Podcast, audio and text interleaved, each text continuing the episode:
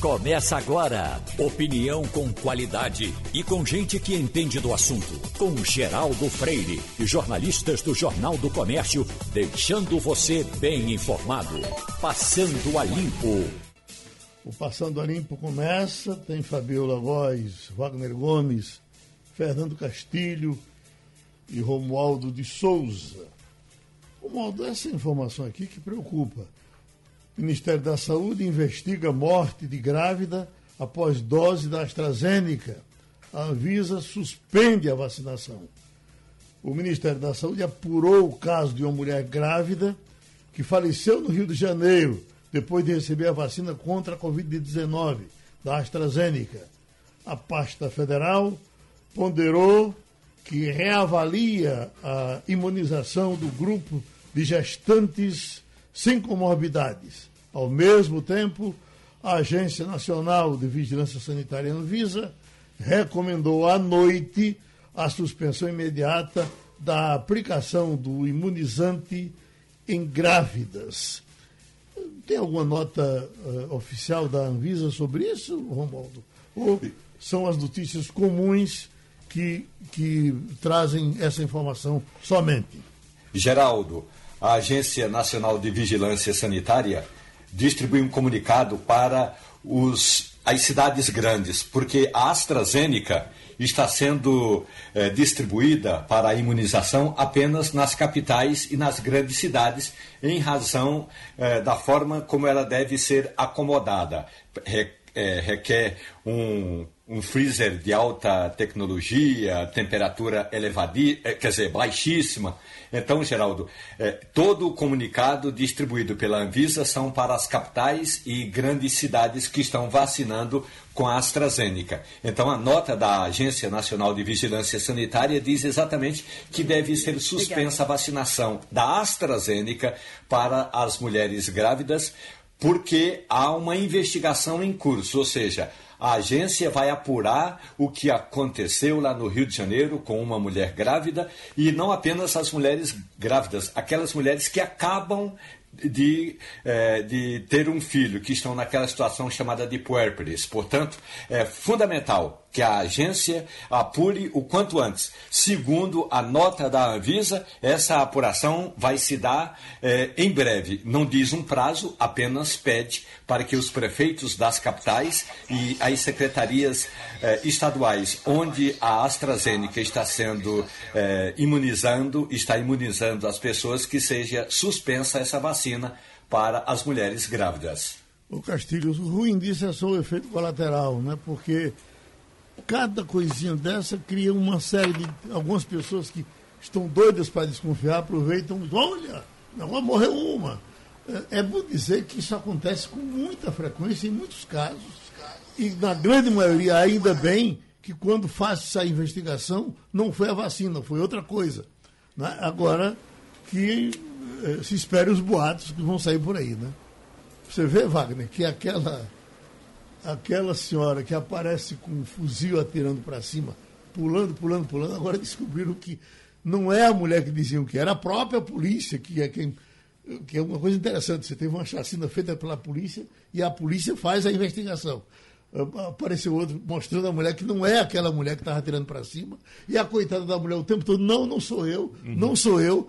Mas a essa altura você dizer que focinho de porco não é tomada, fica difícil porque a, a, a, a, mídia que tinha interesse, a mídia social com interesse de explodir aquilo, contaminou o mundo com aquela, com aquela imagem. É, Geraldo, a questão é a seguinte: nós temos a tecnologia que colabora muito com esse tipo de boato, ou seja, o que é conhecido hoje como fake news, mas tem um ditado muito antigo que funciona até hoje, apesar do avanço da tecnologia, chamado mentira tem perna curta. Uhum. Então, essas mentiras são divulgadas, mas logo são desfeitas. O problema geral ainda é que tem gente que sabe que aquilo é mentira, a mentira é colocada a público, vem a público, mas a pessoa prefere acreditar na mentira. Eu acho, Wagner, que esse, esse, essa filosofia mudou. Mentira já teve perna curta. Hoje a perna da mentira está do tamanho do mundo por conta de, das pessoas que ficam plantando, ficam Não, insistindo mas- mas- resistindo. Mas a perna informação. curta, no sentido é que ela se acaba logo. Sim. Ela se acaba logo. É né? Antes podia até demorar mais. Eu acho Agora, que não. eu acho que longa no seu sentido, no que você fala, é no alcance. Sim, ela alcança muita coisa. Vai para muita gente. É, mas assim, mas era logo descoberta e logo vem à tona. Bom, já estamos com os nossos amigos. Oi, oi, oi. Uma chamou, informação muito rápida é que a Anvisa também pede para que as secretarias de saúde eh, sejam eh, prudentes, diz a nota da secretaria, sejam prudentes na hora da vacinação. E o que é essa prudência? Pelo menos daqui de Brasília, a Anvisa recebeu o seguinte comunicado: pessoas que estão indo se vacinar chegam na fila e diz: é AstraZeneca? Não, não quero. Eu quero a Coronavac. Ou o inverso. Então, já teve gente na fila escolhendo a vacina e, portanto, não é função do paciente escolher a vacina. Toma o que tem. Portanto, a Anvisa pede prudência para que as secretarias de saúde eh, informem aos pacientes, mas tem de dizer o seguinte: nós vamos imunizar com o que temos. Agora, Eu Geraldo, vejo isso, Romualdo, lá em casa. A minha mulher já trocou de vacina cinco vezes. Você entendeu? Não, E ainda não tem pra ela, né? Agora só quer a outra. A da, de Nova York, dos turistas, qual é, Fabiola? Johnson Johnson, Johnson todo mundo Johnson. quer essa. Não, eu tô, tô- tô querendo essa. Diga aí, tá mais olha, difícil. Fabiola, inclusive, trouxe um relato aqui do momento em que ela foi se vacinar, em que um senhor passou mal, não foi, Ela Fabiola? contou isso Foi. lá. né? Eu fiquei Ao muito lado dela. impressionada. É, Ao e- meu lado. Assim que eu tinha terminado de tomar a vacina, ele passou mal do meu lado. Eu falei, pronto, agora sou eu, né? A Pois próxima. é. Então, veja só, esses procedimentos, ess- essas situações ocorrem e a praxe, a regra, manda que a vacinação seja suspensa e aquele caso investigado, mesmo que não se tenha uma relação direta com a vacinação, aquele caso tem que ser investigado. No caso da trombose, que foi o caso também da AstraZeneca em alguns países da Europa, não sei se houve caso nos Estados Unidos também, Fabiola. Sim, foram houve seis também, mulheres. né? Exatamente. Então, quando foi se, eh, avaliar os casos de trombose causadas pela vacinação, isso foi equivalente a 0,00006%. Veja só, uma, uma, uma situação ínfima. Por exemplo, quem, a gente já disse aqui, inclusive, no debate, Geraldo, mulheres que fazem uso constante de anticoncepcional, elas sofrem também uma, uma possibilidade, elas, co- ocorre um risco também de trombose. E o risco é 100 vezes maior do que o risco que correram essas pessoas que tomaram a AstraZeneca. Veja só, anticoncepcional, que é uma coisa que se usa aí em larga escala. Né? Uma paradinha aí, porque nós temos Mário Roberto Melo, que está em Israel e está na guerra. Uhum. Então, de repente, cai um, um, um míssil na cabeça de Mário, a gente vai ser culpado porque ele está esperando quem falar agora. Isso é por culpa da vacinação. Ah, Será? Essa guerra. É. Porque Israel voltou ao normal. Entendeu? O que aconteceu antes foi o seguinte: É, você sabe que existem os, o- os árabes e, e o- e os judeus nessa guerra né, histórica. Né? Então, de repente, chegou um inimigo comum para os dois. Então, eles disseram o seguinte: olha, eu quero. Minha, minha- a meta da minha vida é te matar. A meta da tua vida é me matar. Mas chegou um negócio aí que vai matar nós dois. O que, é que a gente faz? Não, suspenda a guerra, vamos lutar contra que vai matar nós dois. E agora voltou ao normal. Mário, nesses mais de 30 anos que você está em Israel, dessas guerrinhas curtas, você já sabe mais ou menos quantas você enfrentou? Bom dia a todos vocês, a minha querida Fabiola, André, Wagner, especialmente a você, Geraldo, e a todos os ouvintes aí em Pernambuco, é, aos demais amigos da Rádio Jornal. E são realmente várias. Agora, que eu participei e entrei no Líbano sem passaporte foi em 2006 e de lá para cá a gente está sempre mandando as informações para a Rádio Jornal. É, já vi briga, conflito maior do que esse, sim, claro. A de 2014 contra o próprio Hamas ou a de 2006 contra o Líbano que eu participei. Não há o que comparar, mas desta vez agora eu posso dizer que já é guerra.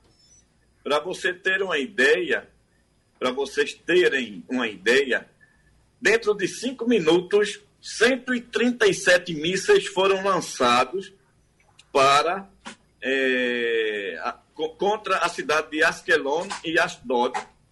E é, saiba que, é, por muita sorte, o Kipat Barzel, que é o que se chama aqui, é o que se chama aí de cúpula de ferro, é, evitou 90% desses mísseis. O problema para Israel é que cada míssil do, do Hamas custa cerca de 150 a 200 dólares. E cada um míssil, antimíssil de Israel é em torno de 12 mil dólares. Quer dizer, sai muito é, difícil para a economia de Israel manter um, um sistema antiaéreo dessa natureza.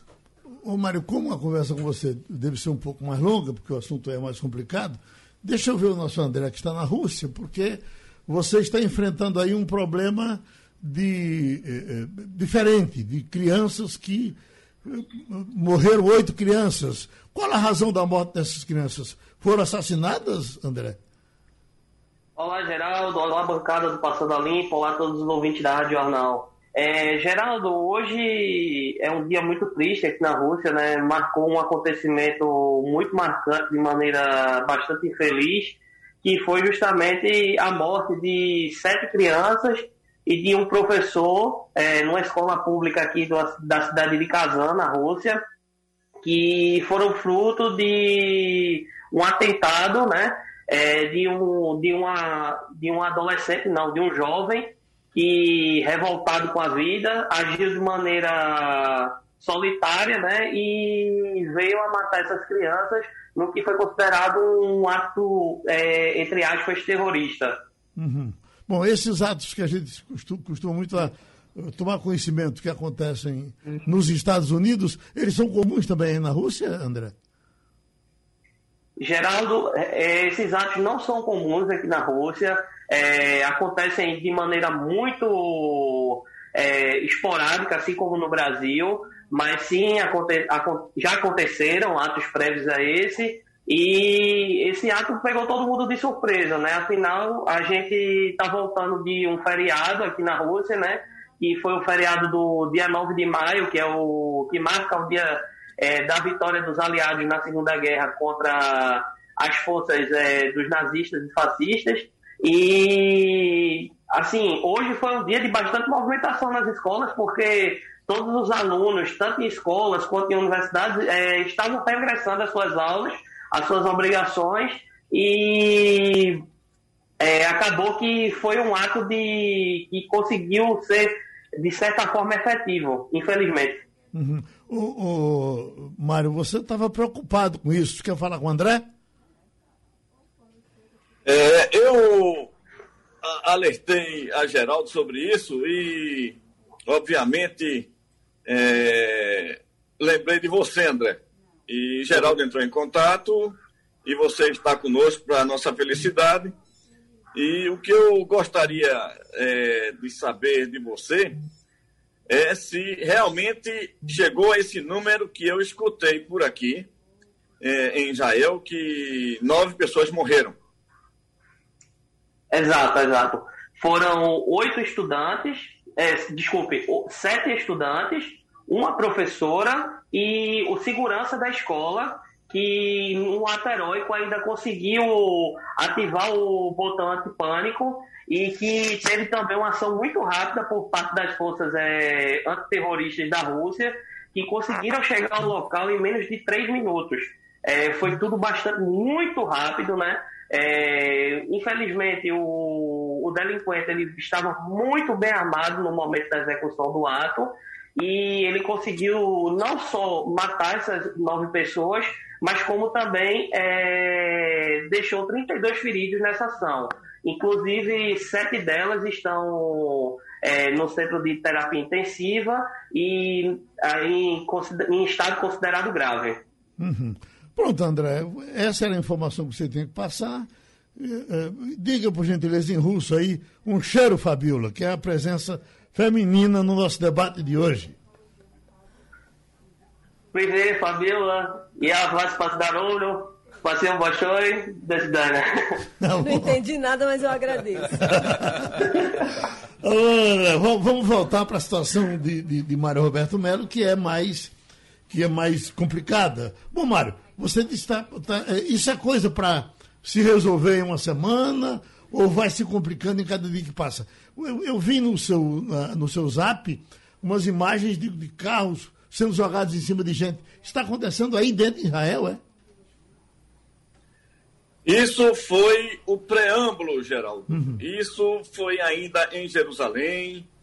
É, como você bem sabe, tudo começou por causa do Ramadã, que é um feriado religioso muçulmano, e que é, as forças é, israelenses é, foram fazer uma barreira para evitar uma aglomeração e desordem é, naquela área e os muçulmanos ficaram irritados e começaram a jogar pedras nos policiais. Então, daí foi a espoleta que gerou esse novo conflito e que o Hamas é, pediu um, um prazo para os policiais saírem da esplanada das mesquitas. Estava é, tudo certo para sair, mas como não se retiraram, o Hamas jogou um míssil contra a parte ocidental de Jerusalém, que é habitada por judeus, e aí Israel entrou com a força aérea na faixa de Gaza e, inclusive, matou um, um, um, um chefe do, do braço deles, é, o, o, se eu não me engano, é o Hussam Zaki, que era o secretário. Não, Hussam Zaki é o secretário da, da, da Liga Árabe. É, Faid, é, que é o, um dos chefes do Hamas na área norte de, da faixa de Gaza. E eles intensificaram os lançamentos de mísseis. E quando eu falo míssil, não é bala de canhão, não, Geraldo é míssil de um diâmetro de até mesmo 45 centímetros e 3 metros de altura, que destrói um edifício inteiro. Hum. Você está em lugar. É, a sorte é que. Uhum. Diga. Você está em lugar seguro aí agora? Eu estou na minha região, no norte do país. É como se aqui não tivesse acontecendo nada. Inclusive, é, um, um, casal de pernambucanos que chegaram recentemente a Israel moram na cidade de Askelon, que é o alvo do Hamas, que fica no sul do país. É, ligou para mim apavorado, depois vou mandar para você o áudio dele. E eu convidei para vir para minha casa porque eu sei o que é ser marinha de primeira viagem e se deparar com um tiroteio desse, como está tendo ali na faixa de Gaza. Para você ter uma ideia, desde o início do conflito, já foram 250 mísseis jogados eh, na cidade de Askelon e Ashdod, e muitos deles já atingiram escolas e a maioria em edifícios residenciais, ou seja, o Hamas eh, não faz um, um, um, ataque cirúrgico contra as Forças Armadas de Israel, não. Eles procuram matar o, o judeu, não importa que seja criança, não importa que não tenha nada a ver com esse conflito, eles jogam para extinguir o povo judeu é, de toda forma. Enquanto o grande problema das Forças Armadas israelenses é fazer esse ataque cirúrgico, saber que ali só tem os terroristas do Hamas e liquidar é, aquele, aquele, aqueles militantes que estão querendo jogar os mísseis para cá. Vamos fechar, Wagner? Vamos lá. O Mário, o porta-voz das Forças Armadas de Israel, Hidai Zilberman, segundo ele, a situação não vai ficar tranquila nem tão cedo, né? Porque ele afirmou que nos próximos dias o Hamas vai sentir o longo braço do exército e não vai demorar alguns minutos esse conflito, vai demorar alguns dias. Isso significa que teremos mais tensão pela frente ainda, não é, Mário? Wagner, um ótimo dia para você aí eu não posso é, ratificar as palavras dele, porque isso depende muito da intervenção do Egito. Por exemplo, é, eu estou sabendo que o secretário-geral da Liga Árabe convocou uma reunião de emergência para discutir essa situação. É, é, inclusive, estava é, é previsto para resolver a situação apenas de Jerusalém. Agora, com, a, para dizer assim, é, o engrandecimento desse conflito, é, piorou tudo. Então, eles querem discutir também um cessar-fogo, antes de mais nada. E eu acredito que isso é, já vai fazer pressão sobre o Hamas para eles pararem é, com os disparos dos mísseis contra Israel. Os Estados Unidos já também se pronunciaram no sentido de que é necessário um cessar-fogo. É, eu só acredito que isso realmente é, surta efeito se o Egito mandar um enviado para a faixa de Gaza ou para um local neutro e é, pedir a, as partes, Israel e um representante do Hamas, para se sentarem e chegarem a um acordo, como sempre aconteceu. Todas as vezes que o Egito realmente exerceu pressão, o cessar-fogo veio a ser real. Pronto, o nosso abraço para Mário Roberto Melo, está em pleno expediente de trabalho, vai seguir na sua vida. Esperamos que as coisas se resolvam o mais rápido possível.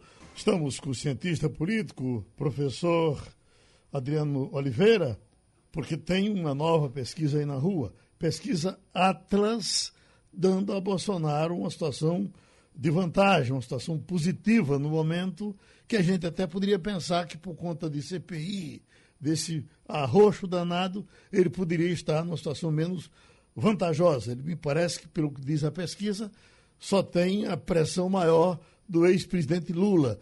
É uma pesquisa uh, Atlas. É, é, é, o senhor, que é um pesquisador também, eu lhe pergunto, professor Adriano, Atlas tem credibilidade? Tem Isso é pesquisa para ser levada a sério? Bom dia, Geraldo. Bom dia, ouvintes.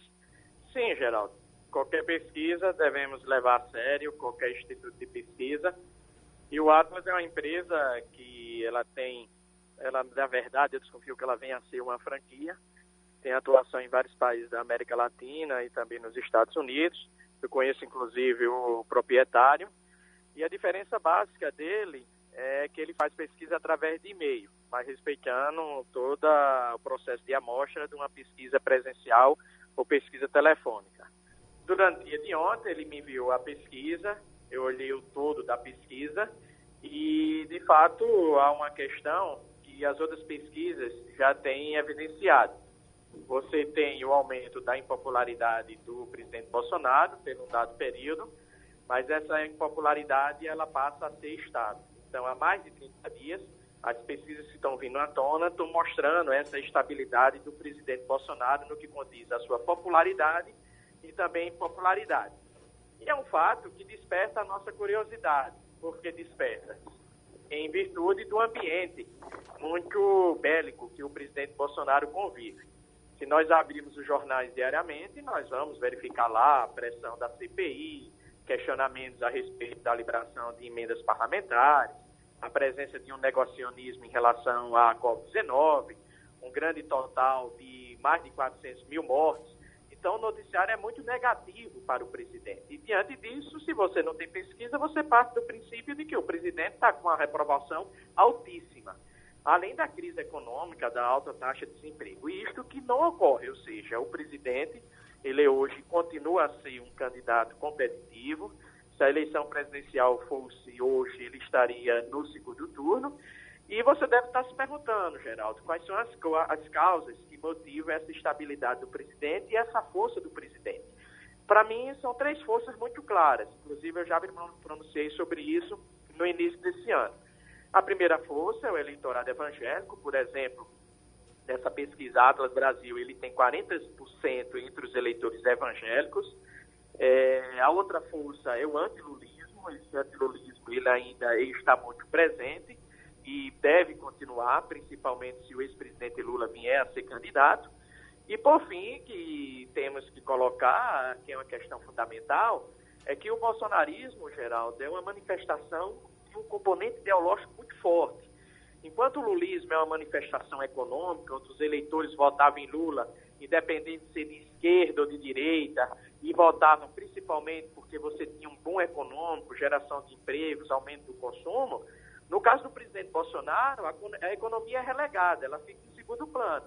Existe uma agenda ideológica muito forte e uma agenda petista muito forte entre os eleitores de Bolsonaro. Portanto, essas três variáveis sustentam a sua popularidade e o coloca, e o coloca no segundo turno e com chance de vencer a eleição. Agora, uma questão fundamental. Nesse instante, precisa de precaução para qualquer tipo de afirmação assertiva para a eleição de 2022 por dois motivos básicos. Nós falamos muito do candidato de centro, mas até hoje o candidato do centro não apareceu. Então, se esse candidato do centro não apareceu, nós não podemos afirmar de modo algum se esse candidato terá chance ou não. Vamos aguardar ele aparecer.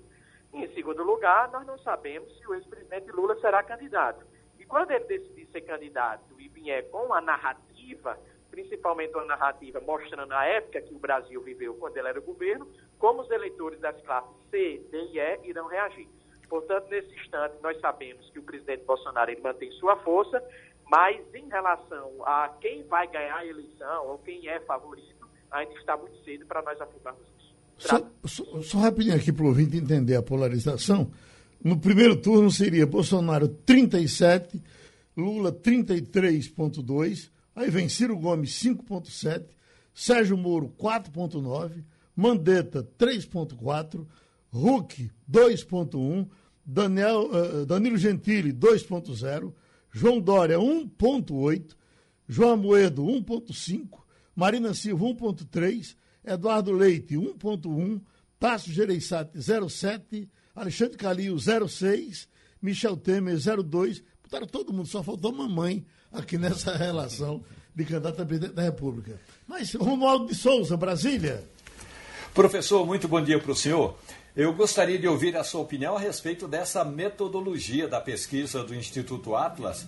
Ela que ouviu mais de 3, quase 4 mil entrevistados, não é, professor?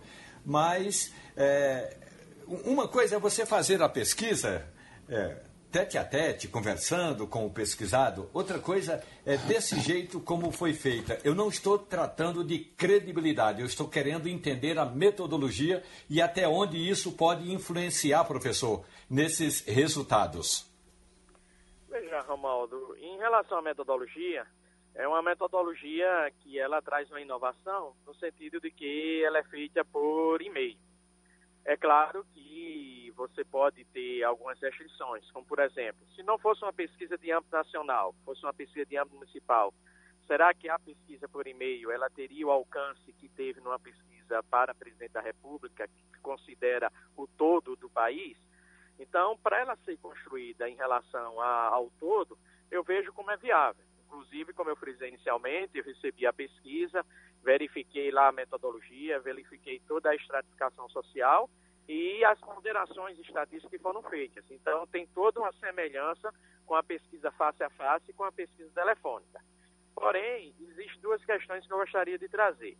Em primeiro lugar, é que existem preferências. Eu, particularmente, como consultor político, estrategista, eu prefiro trabalhar com pesquisas face a face mas, de modo algum, principalmente num período de pandemia, não vejo problema você trabalhar com pesquisa telefônica. Tanto a pesquisa telefônica, a pesquisa da, é, através da internet, através de e-mail, nós precisamos de uma questão fundamental, ou seja, a ponderação. Por que a ponderação? Porque na pesquisa face a face, a presencial, nós distribuímos os pesquisadores de acordo com a amostra pelos bairros. Então, ali você tem uma quase certeza de que o, aquele perfil do eleitor determinado pela amostra será alcançado. No caso da pesquisa por telefone e na pesquisa por e-mail, você não tem essa quase certeza. Você tem dificuldade, por exemplo, de chegar aos eleitores das classes C, D e E. Diante disso, os resultados precisam passar pelo processo de ponderação. O que é que significa esse processo de ponderação?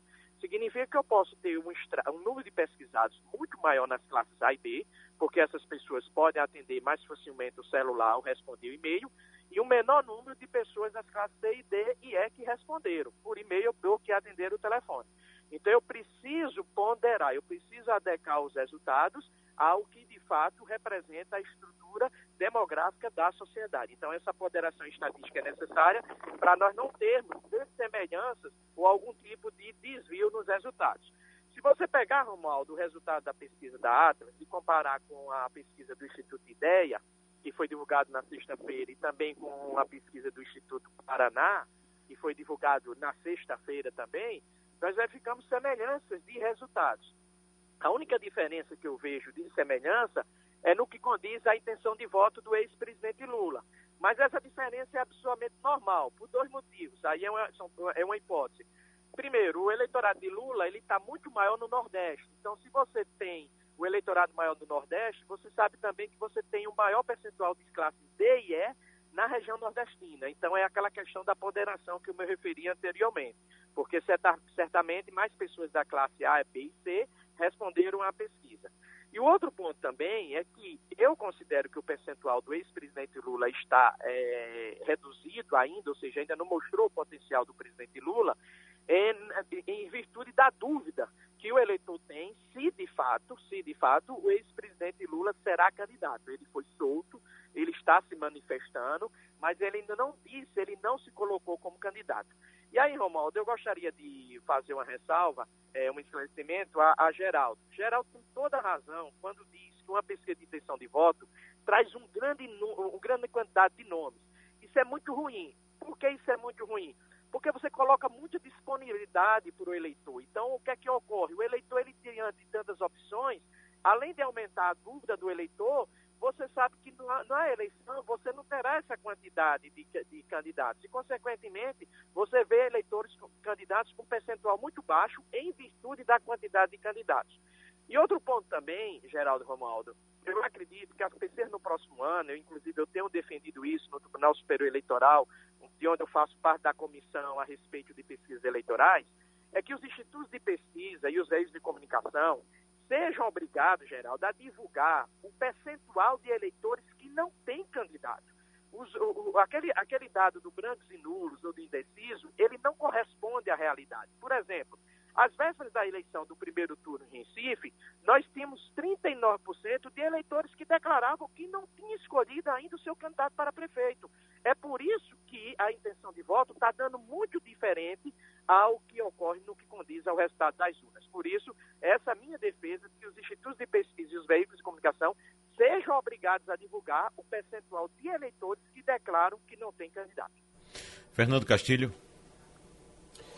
Bom dia, professor. Bom, bom dia, dia Fabíola. Bom dia, Romualdo. Bom dia, ouvintes. É, o senhor tem falado nas suas entrevistas que é, não tem um nome ainda de centro e que certamente é, a, a, se considerar. Né? Hoje você trabalha essencialmente com Jair Bolsonaro e Lula, mas a questão é, não é muito cedo ainda para que esse nome surja, porque veja bem, Jair Bolsonaro, a gente sabe que é candidato porque ele se coloca claramente como candidato, e Lula será candidato porque ele não faria essa movimentação apenas para ficar lembrado, né?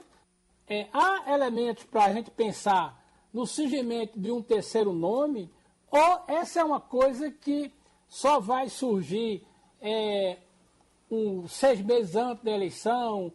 É, o que existe hoje posto são duas narrativas uma narrativa muito forte, que é a narrativa do presidente Bolsonaro. Essa narrativa é baseada de que você não pode ter lockdown, você precisa gerar empregos, que o Supremo não deixa ele trabalhar e que ele é um patriota, que ele defende os interesses do Brasil, é, é ao contrário dos outros políticos. Então, essa é a narrativa. Essa narrativa, Wagner Castilho, como nós estamos observando, ela está tendo impacto no eleitor. A prova disso é essa estabilidade da sua popularidade e também essa intenção de voto que nesse momento ele apresenta nas pesquisas. Do outro lado, eu tenho uma narrativa anti-Bolsonaro. Quem é que representa essa narrativa anti-Bolsonaro? O PT, o ex-presidente Luiz Inácio Lula da Silva. Consequentemente, falta uma narrativa do candidato que não é, que quer falar para o eleitor não bolsonarista e para o eleitor não lulista. Ciro Gomes, o, o candidato Ciro Gomes, ele está com a narrativa que ele não consegue se diferenciar do ex-presidente Lula. Observe o ex-vídeos dele. O ex-vídeo dele é como se ele tivesse uma agenda muito semelhante à agenda do PT, baseada no nacional desenvolvimentismo, uma agenda lá Dilma Rousseff. Então, essa, essa agenda de defesa do Estado é uma agenda do, do ex-presidente Lula e é uma agenda é, é, do PT. Então, não é uma agenda diferente. Você poderia ter uma agenda diferenciada do Tasso Gereissati, mas ele não se pronuncia. O João Dória, o que, que ele fala para o eleitor? Vacina, vacina, vacina, vacina. Mas ele não conseguiu ainda sensibilizar o eleitorado, inclusive do seu estado, de que ele pautou, de que os brasileiros hoje só são vacinados por conta da iniciativa dele. Então, falta a Dória uma narrativa nacional, até porque, Wagner, é uma questão, Castilho, fundamental. A Covid-19 não está causando tanto impacto para o presidente Bolsonaro, ou seja, os, os eleitores, majoritariamente, não estão o responsabilizando. Então, eu vejo que a ausência dessa narrativa de centro condena o Brasil a disputar uma polarização, uma polarização entre Bolsonaro e o ex-presidente Lula ou outro candidato do PT, porém, eu friso o seguinte, no momento em que esse candidato do centro surgir e justificar por que o Brasil deve dispensando o Lula e dispensando o Bolsonaro, essa narrativa pode ter, pode ter algum tipo de impacto. E esse candidato estará, poderá estar no segundo turno. Por que eu digo isso? As rejeições do ex-presidente Lula e, e a rejeição do presidente Bolsonaro são rejeições em torno de 40% a 45%. Outro dado fundamental, o centro tem que trabalhar com a seguinte perspectiva: o adversário do centro não é o PT, o adversário do centro não é o ex-presidente Lula, o adversário do centro é o presidente Bolsonaro. Se o presidente Bolsonaro tiver um grande enfraquecimento e não conseguir ir para o primeiro turno, hoje uma tese muito difícil de vir a se consolidar, o candidato do centro estará no segundo turno com reais chances de vitória. Por quê? Porque ele terá o eleitor anti-Bolsonaro e o eleitor anti-lulista. Até, até Paulo aqui de Aracaju que diz é estranho que a popularidade do presidente esteja caindo, porque é o único homem que vai para a rua e o povo aclama. Não, não, não, estamos falando aqui em popularidade caindo, não, não é? Pois não, Fabiola? Bom dia, professor. Eu queria comentar sobre um estudo da Deise Ventura, que é professora titular de Ética da Faculdade de Saúde Pública da Universidade de São Paulo, em que ela aponta em que mais de 3 mil ações do presidente Bolsonaro com a intenção de promover a imunidade de rebanho por contágio e não por vacinação. O presidente falou isso, que mais de 70% da população iria pegar Covid, e isso vai ser um tema que vai ser muito explorado durante a CPI da pandemia, né, no Senado. E eu gostaria de saber, na sua opinião, se essas informações negativas contra o presidente na mídia, isso não pode afetar uma futura pesquisa e diminuir essa popularidade dele? Olha, ele já chegou. Esse efeito negativo da Covid, ele já chegou. Então, vamos observar as pesquisas feitas no ano passado e antes da pandemia, após a pandemia e durante o auxílio emergencial. O que é que nós observamos? Assim que chega a pandemia, o presidente tem um forte declínio da sua popularidade. No período de agosto a novembro, a dezembro, ele começa a ter uh, o aumento da sua popularidade em virtude do auxílio emergencial fim do auxílio emergencial e, e, e volta a segunda onda do, da Covid-19, a impopularidade dele começa a crescer. A grande pergunta nesse instante não é se a, a Covid-19 terá um efeito, porque ela tem, mas qual é o tamanho desse efeito da Covid-19 na popularidade do presidente da República? Por quê? Porque a impopularidade ela continua estável, ela não cresce. Veja que o Brasil chegou a, a 400 mil mortos, veja que nós estamos, estamos com deficiência na, no que condiz à celeridade da vacinação. Observe que o presidente está enfrentando uma CPI que traz acusações diárias. Observe que a imprensa está cobrando acertadamente o plano de vacinação eficiente e responsabilidade do presidente, mas a sua impopularidade ela continua estável, ela não cresce. Então, o que é que nós estamos avaliando nesse instante? É que o efeito da Covid-19, o efeito negativo sobre o presidente Bolsonaro, é um efeito que tem limite, que tem limite. Ou seja, esse limite pode estar em torno de 60% no máximo de impopularidade. Porém, é claro, nós estamos diante das ciências humanas. As ciências humanas ela não pode ser determinista. A CPI ela pode trazer algum fato tão expressivo que venha permitir um maior desgaste do presidente e daqui a dois meses, três meses, nós estarmos falando em uma popularidade em torno de 60%, 70%. Porém, o que o dado hoje nos mostra é que o efeito da COP-19 ele correu, mas nesse instante esse efeito ele não está tão forte porque a impopularidade do presidente ela continua estável, ou seja, ela não cresce apesar de todas as notícias negativas para com o governo. Pronto, a gente abraça e agradece ao professor Adriano Oliveira, cientista político no Passando a Limpo. Então vamos agora conversar com Fabiola Góes, as coisas dos Estados Unidos. O que é que temos para saber? Então você, Wagner, que está aqui mais perto de mim. A gente é Fabiola, né? Que hoje está com a gente aqui presencialmente.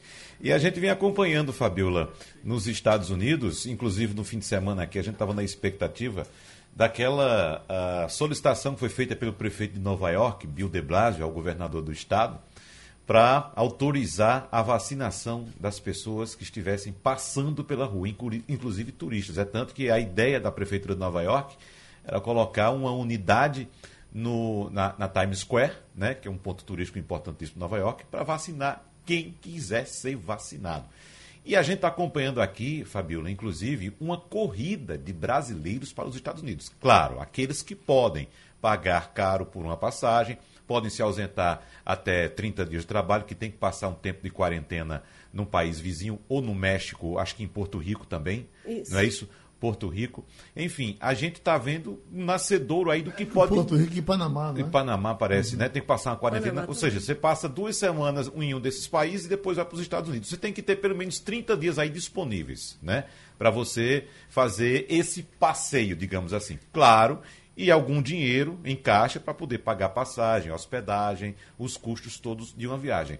Mas a gente está vendo aí uma polêmica surgir, Fabíola, no que pode vir a ser, alguns apontam, um aumento da desigualdade nesse processo de vacinação. Né? E, por outro lado, o surgimento de um novo turismo, o turismo da vacina. Como é, é que você avalia mesmo. isso? É isso mesmo, Wagner. O que está acontecendo é isso. Quem tem dinheiro está conseguindo se vacinar, está conseguindo comprar passagem cara, hospedagem cara, para ficar em outros países até chegar nos Estados Unidos. Por quê? Porque os Estados Unidos realmente estão ampliando a vacinação. O Washington ontem anunciou, né, a, o distrito de Colômbia, que é a capital do país, anunciou que vai liberar várias atividades a partir agora do dia 21 de maio e totalmente a partir do dia 21 de 11 de junho. Então, vacina, a vacinação acontece, há incentivos, a gente já falou aqui, há incentivos inclusive de é, descontos em supermercados, bares é, distribuindo cervejas. Então, os brasileiros, por enquanto, ainda não podem entrar, mas eu acredito que isso não vai durar muito tempo, porque a Europa também já anunciou que vai levantar algumas restrições para poder impulsionar o turismo. Eles estão perdendo muito dinheiro. É um momento em que há uma recuperação, iníciozinho de uma recuperação econômica nos Estados Unidos, mas o turismo pulsa realmente. Né? Então, estados como Nova York, como Washington, Califórnia, eles correm com isso para poder. Agora, é aquela história, né? O Brasil sempre de fora, a diplomacia brasileira vai ter que entrar nesse cenário aí fortemente para poder evitar que haja uma discriminação também contra brasileiros. Essa conversa de que a Europa vai abrir, isso é eficaz, é, isso é real, real né? e os brasileiros não entrariam agora nesse primeiro momento. Não sei se os Estados Unidos também iriam abrir de cara para receber brasileiro, mas é o turismo da vacina e demonstra ainda mais essa desigualdade que a gente tem aqui no país. Né? Agora, ah, os Estados Unidos ontem anunciaram que vão começar a vacinar as crianças né, de 12 a 15 anos. Já haviam liberado né, para maiores de 16 anos e agora a Pfizer anuncia que vai aumentar, vai ampliar. Para quê? Para que as crianças voltem à escola, para que os pais fiquem mais tranquilos de trabalhar e deixar as crianças na, na escola. Então, a gente vê realmente um esforço muito grande dos Estados Unidos para essa atividade. Deixa uma atenção, uh, Wagner, essa, uh, a importância da, do distanciamento que aqui, diante do poder, acha que ela não está com nada. Você imagina o que acontece nos Estados Unidos, né? que no começo tinha Trump querendo juntar tudo e contra a vacina, contra, contra tudo, achando que a doença não pegava. Você, você para chegar, para entrar nos Estados Unidos, tem que passar 15 dias no México, 15 dias em algum lugar para poder chegar lá, porque senão não entra. Né? Exatamente, exatamente. Uhum. Quando eu cheguei aqui, né, já tem uns 15 dias. Aí você entrou tranquila? Eu entrei tranquilamente, não me pediram teste de Covid para entrar no Brasil. E aí você vê é, a diferença do controle da pandemia, né? Porque assim que eu, eu decidi né, que a gente teria que vir aqui agora para os Estados Unidos, eu tive que fazer o, o teste de Covid para sair de lá, para apresentar. E eu fiquei tensa com isso, né? De chegar no Brasil, de apresentar. Eu fiz, eu tive que ir para o Panamá, porque os voos estão muito limitados. Lá no Panamá, no Panamá também não me pediram teste de Covid. E eu já estou vacinada, mas é uma exigência que, que os países né, têm, têm determinado. E aí, quando cheguei aqui, não me pediram nada. Então, a gente que vê coisa. a diferença de tratamento, não. de condução. Inclusive, Geraldo, a gente comentou outra vez aqui com, com Antônio Martins também. Eu citei o caso, eu citei aqui dos brasileiros que têm dinheiro que estão viajando para tomar vacina nos Estados Unidos. Na Índia está acontecendo a mesma coisa, só que é o seguinte: os indianos ricos, aqueles bem abastados, estão reunindo a família e saindo do país para fugir da Covid. Então, será que esse pessoal não está vindo para cá também e está entrando aqui de forma indiscriminada? E outra coisa, a possibilidade de circulação da variante indiana também por aqui, que dizem os cientistas que é uma variante muito mais violenta do que as outras. Então veja só, nosso país está com as portas abertas para quem quiser entrar. Está hum. com portas abertas, com certeza. Romualdo?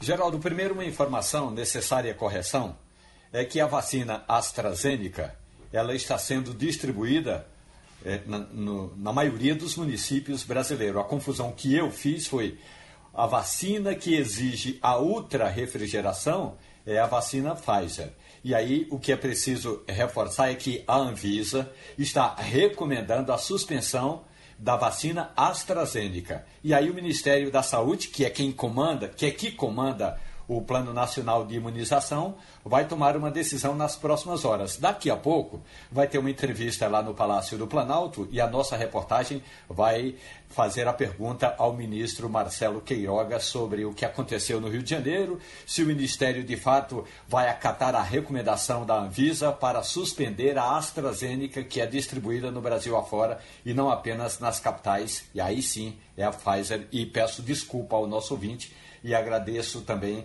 a um ouvinte que me mandou essa informação. Com relação, Fabiola, muito bom dia para você. Bom dia. A CPI da Covid no Senado do Brasil, os senadores têm uma informação de que o então ministro das Relações Exteriores, Ernesto Araújo, teria mobilizado a diplomacia brasileira no exterior para comprar cloroquina. Você está falando aí a respeito desta questão aí da vacina, que você chegou no Brasil com atestado de vacina e é, mesmo com atestado de vacina, mesmo com o PCR em dia, ninguém pediu essa informação. Há uma preocupação também na CPI da Covid-19 no Senado Federal, é que, pelo menos no Mercosul, tenha um reconhecimento do cartão de vacina, ou seja, quando um brasileiro, um argentino, um uruguaio ou um paraguaio estiver totalmente imunizado, ele apresenta apenas o cartão para não fazer um novo teste nem ficar de quarentena. O que é possível a gente deduzir dessa questão da Covid-19, tanto na CPI como nessa falta de fiscalização aqui no Brasil, Fabiola? Bom dia, Romualdo. Pois é, o Ernesto Araújo ele vai na quinta-feira, vai ser questionado né, pelos senadores por causa desse, dessa condução em pedir, né, em pedir para os diplomatas em todos os postos eh, distribuídos pelo mundo para interceder, para comprar cloroquina. Isso aconteceu logo depois da pandemia, quando estourou a pandemia em fevereiro, março, a partir de 21 de março. Esses telegramas foram revelados agora pela Folha de São Paulo e eles apontam que o, o Ernesto Araújo fez gestões, pediu inclusive para o governo da Índia para poder liberar a cloroquina aqui para o Brasil. Em abril também isso voltou a acontecer e são vários telegramas, mais de 100 telegramas que foram trocados pedindo também para essa compra, ao invés de comprar vacina, né? O Brasil ficou muito focado na vacina da AstraZeneca, né, da Europa, e agora está sendo suspensa né, pra, por causa das grávidas. Então, a gente não teve uma diplomacia para comprar a vacina. A China, a Pfizer, a Moderna, eles estavam aí disponíveis os Estados Unidos disponíveis para poder liberar a vacina e a gente não comprou. Tivemos várias oportunidades e não compramos. E aí o Ernesto Araújo agora, eh, essas informações agora vêm à tona, né? Ele tem, tem telegrama datado de 24 de abril, em que o Ministério pede apoio para uma farmacêutica brasileira conseguir importar sulfato de hidroxicloroquina e relata que ela forneceria habitualmente para a Fundação para o Remédio Popular, Friocruz, enfim. Eles queriam, de fato, ampliar. E agora a gente vê que a hidroxicloroquina não é uma medicação indicada para o tratamento da Covid. Então, o Ernesto Araújo será muito questionado em relação à condução dele no, no Ministério.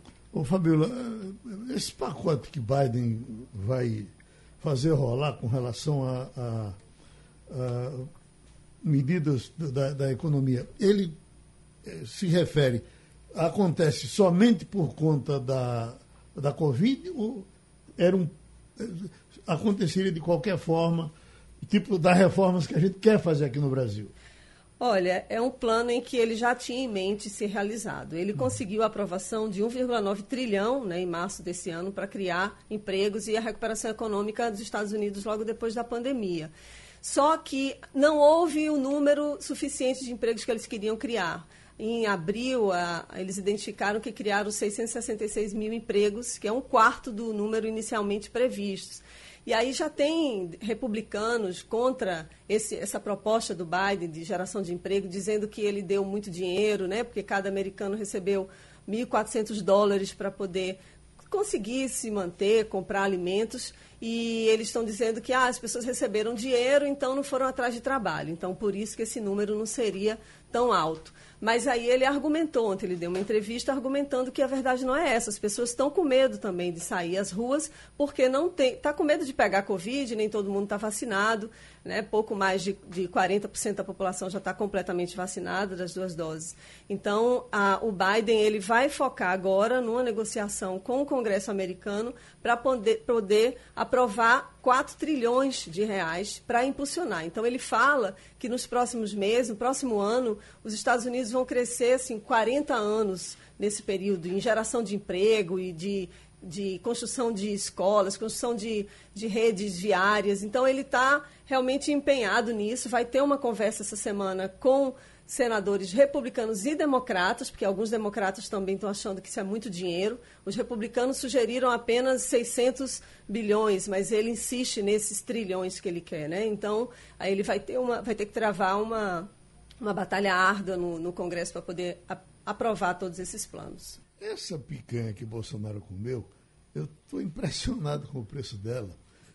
Veja, nós tivemos presidentes econômicos e presidentes gastadores. O que se falava de Fernando Henrique é que ele tratava, por exemplo, as contas do país como o pirangueiro de casa que dizia, olha, isso aqui não. Está caro. Não compre isso não, que isso é caro. Uhum. Isso que era um... Maurílio falava muito disso aqui. Uhum. Ficava impressionado com esse cuidado.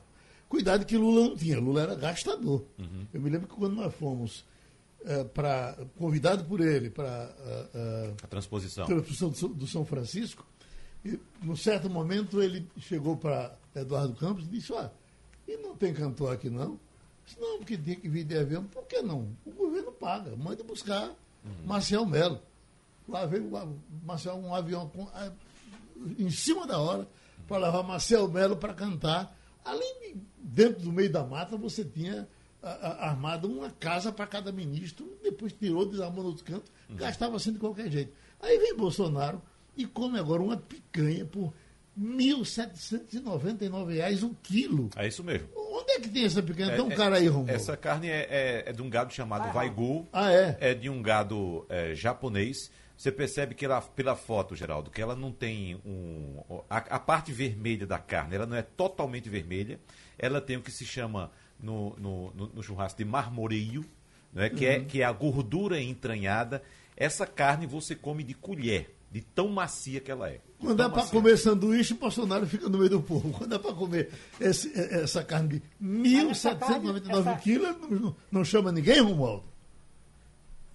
Geraldo, até que ele chamou. Ele chamou alguns amigos, alguns cantores. Então, é preciso ser justo com o presidente da República. Ele, ele se preocupa muito em mostrar um homem comendo pão francês ou pão de sal é, com leite condensado mas ele também sabe comer picanha é, recalchutada, né? Porque essa carne é, não é totalmente produzida aí, é, ela passa por vários processamentos é para chegar a essa delícia de que tratou o Wagner Gomes, tão entendedor de picanha.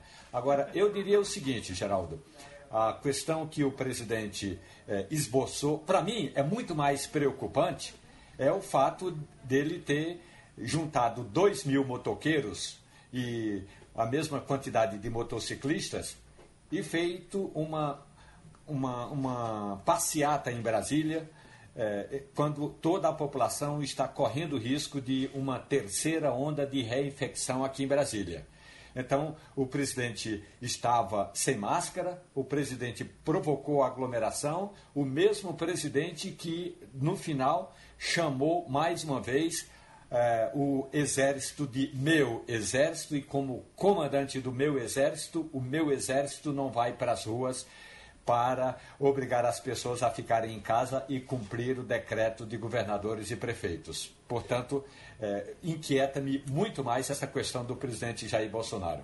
Ô Castilho, nós até conversamos um dia desse aqui, porque falamos da soma do salário de deputado, deputada da delegada com o salário de, da aposentadoria dela, que chegaria perto de 60 mil reais, ou passaria disso. Grande Ângelo. Né? E, e, que não tem, que não tem é, um, um, freio para isso, porque ela, o, o decente, ela teria que fazer uma opção pela, por, pelo dinheiro da aposentadoria ou pelo dinheiro do salário. Até agora, acho que ela não fez, e é difícil fazer, era preciso criar regra para isso. Mas no Brasil de hoje fica difícil a gente achar que se cria regra, porque tem uma portaria, que eu não que repercute um pouco, mas uma portaria do fim de semana do presidente Bolsonaro para juntar esses salários é tanto que é o, o vice-presidente está indo para 63 mil reais por mês, juntando a aposentadoria é. com o salário de vice-presidente. Geraldo, é, eu vou falar sobre isso, mas eu queria só fazer um esclarecimento sobre essa carne. Na verdade, amigo, cometeu-se um atentado contra aquela peça de carne. Aquele tipo de carne não é adequada para fazer churrasco aquilo é preciso ser tratado com muito cuidado, na chapa, em cortes pequenos, jamais para botar no fogo. Então, que gastou aquele dinheiro, mas se cometeu um atentado contra a carne. O ideal seria usar uma carne com outros cortes, com bife de ancho, é, um, um, um outro tipo de carne. Então, só para corrigir isso aí. Seria a mesma coisa você pegar um pote de caviar e botar em cima do bolacha creme crack para comer. Eu acho que o, o, cara tentando agradar o presidente cometeu um atentado. E tem outro detalhe, Castilho. Outro detalhe, só um pouquinho, Castilho. O, o, corte que foi dado também na peça, né?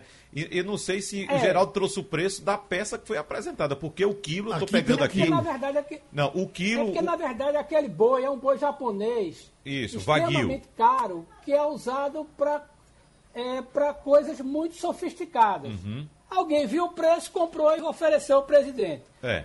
Agora, o que é importante observar é o seguinte: carne de churrasco tem um corte diferente, é, tem um tratamento diferente, então não é aquilo ali.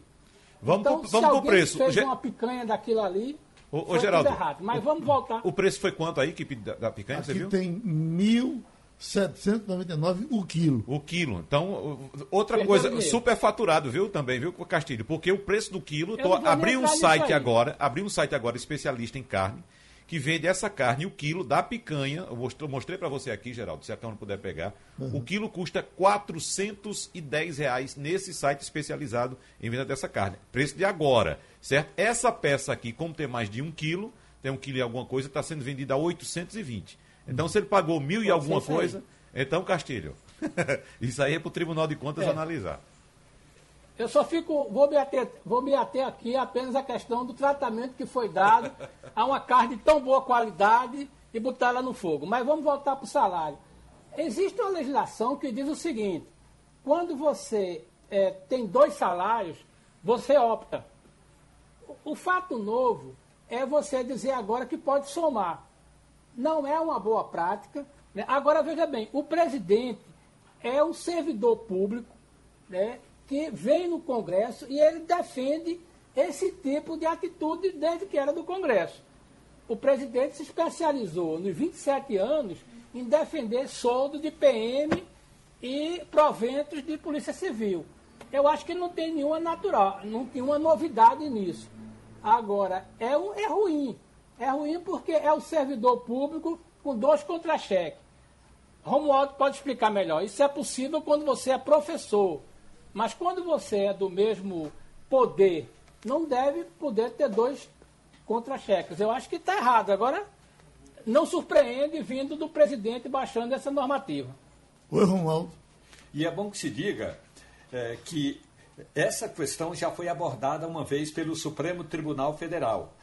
É, o ministro Marco Aurélio Melo, que é jurista, que é ministro do STF e é professor universitário, ele foi questionado na, pelo Conselho Nacional de Justiça e o Supremo Tribunal Federal disse que, nesses casos, portanto, não há impedimento de alguém ser ministro do Supremo, de um tribunal superior, e ser professor. Então, neste caso, é possível é, fazer o que chamam aí de juntar dois contra-cheques. E ainda tem mais um outro quesito, que também a legislação permite. É quando o ministro do Supremo Tribunal Federal é também, porque são três dos onze, é também ministro do, T, do TSE, do Tribunal Superior Eleitoral.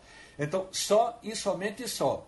A portaria do presidente Jair Bolsonaro, ela já está sendo questionada.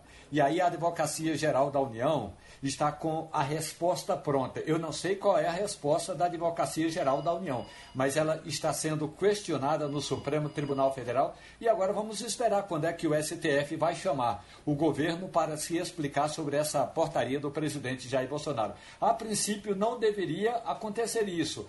Em geral, quando um agente público tem é, é forçado, é levado a optar, ele opta pelo salário mais alto, ignora, deixa de lado o salário mais baixo e depois, se ele perder esse cargo, se ele deixar esse cargo alto, ele retoma aquele salário inferior. Mas aí ele sempre foi levado a optar, ao contrário dessa portaria do presidente Jair Bolsonaro, que junta é, dois contra-cheques. Ah, Fabiola, explicação, como é geral. que os americanos tratam isso? De uma forma diferente? Ou o que é bom para o político brasileiro também é bom para o político americano?